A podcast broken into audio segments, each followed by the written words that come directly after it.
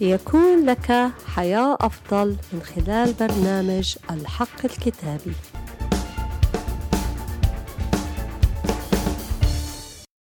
حقيقة اليوم الكتابية بعنوان كن وكيل أمين بما أعطاك الرب.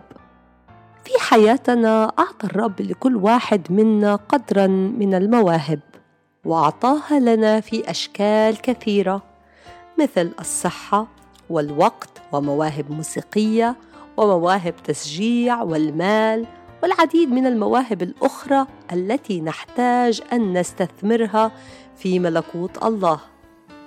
حقيقة اليوم تؤكد لنا على الاستثمار في امتداد ملكوت الله وعدم دفن ما أعطاه الله لنا.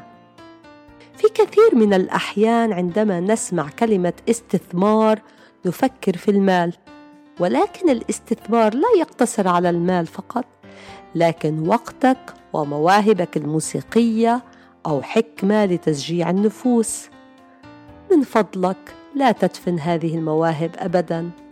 يريد الرب استخدام كل واحد منا لمساعدة الآخرين حتى يتمكنوا من الاستمتاع بحياتهم ويعطيهم حياة أفضل.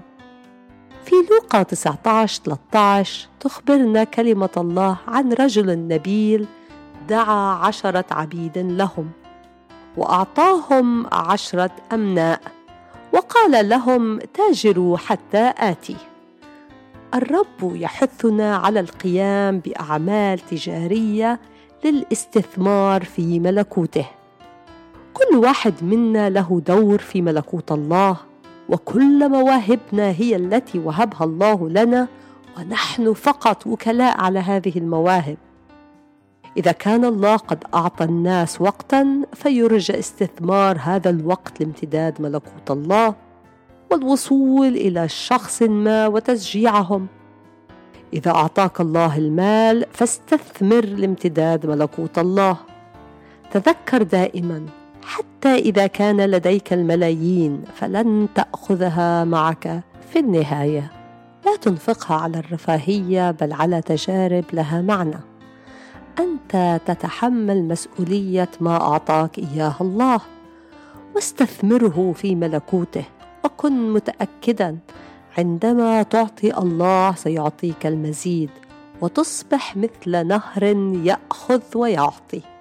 وسيكون لديك دائما مياها عذبة. لا تكون مثل البحر الميت الذي يأخذ دائما ولا يعطي. اتخذ خطوة من الإيمان واتخذ قرارا اليوم بالتبرع مما قدمه لك الله سواء كان وقتك أو صحتك أو مالك.